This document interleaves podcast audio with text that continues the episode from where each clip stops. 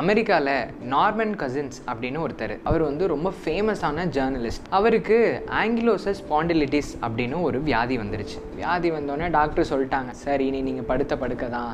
உங்களால் எதுவும் பண்ண முடியாது. அப்படின்ட்டாங்க. அந்த வியாதி எப்படி இருக்கும் அப்படின்னு பார்த்தீங்கன்னா பத்து நிமிஷம் கூட நிம்மதியாக தூங்க முடியாது. அவ்வளோ வலி இருக்கும். ஸோ அப்படிப்பட்ட ஒரு வியாதி அவருக்கு வந்துருச்சு. பெட் ரிட்டன் ஆயிட்டாரு.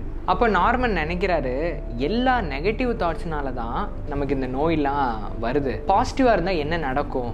டெஸ்ட் பண்ணிடலான்னு சொல்லிட்டு அந்த ரூம்குள்ளே ப்ரொஜெக்டர் கொண்டு வர சொல்கிறாரு ப்ரொஜெக்டர் கொண்டு வந்து எல்லா ஃபன்னி காமெடி மூவிஸ்லாம் போடுறாங்க. போட்டு பார்த்துக்கிட்டே இருக்கார் இவர். பார்த்துட்டு அவர் சிரிக்கிறாரு ஜாலியாக இருக்காரு சந்தோஷமாக இருக்காரு. அப்புறம் தெரிஞ்ச ஃப்ரெண்ட்ஸு ஃபேமிலி மெம்பர்ஸ் யார் கூட இருந்தால் சந்தோஷமாக இருக்க முடியுமோ அவங்க எல்லாத்தையும் வர சொல்லி அவங்க கூட டைம் ஸ்பெண்ட் பண்ணுறாரு பேசுகிறாரு பழகுறாரு.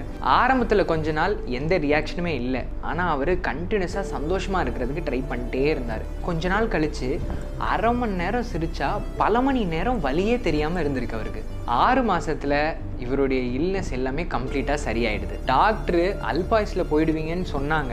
ஆனால் அதுக்கு ஆப்போசிட்டாக இருபது வருஷம் ஹெல்த்தியாகவும் பாசிட்டிவாகவும் சந்தோஷமாகவும் அழுந்திருக்கிறார்.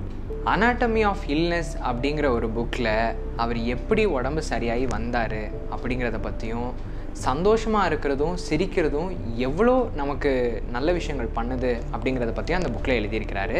இவர் தான் ஃபாதர் ஆஃப் லாஃப்டர் தெரப்பி அப்படிங்கிறதையும் சொல்கிறாங்க இதை தான் தமிழ் பழமொழியில் வாய் விட்டு சிரித்தால் நோய் விட்டு போகும் அப்படின்னு சொல்லுவாங்க. ஸோ நம்மளுடைய வாழ்க்கையில் எவ்வளோ பிரச்சனை வந்தாலும் நம்ம சிரித்து சந்தோஷமாக இருக்கிறது கற்றுக்கணும் when you laugh and love abundantly you live a beautiful life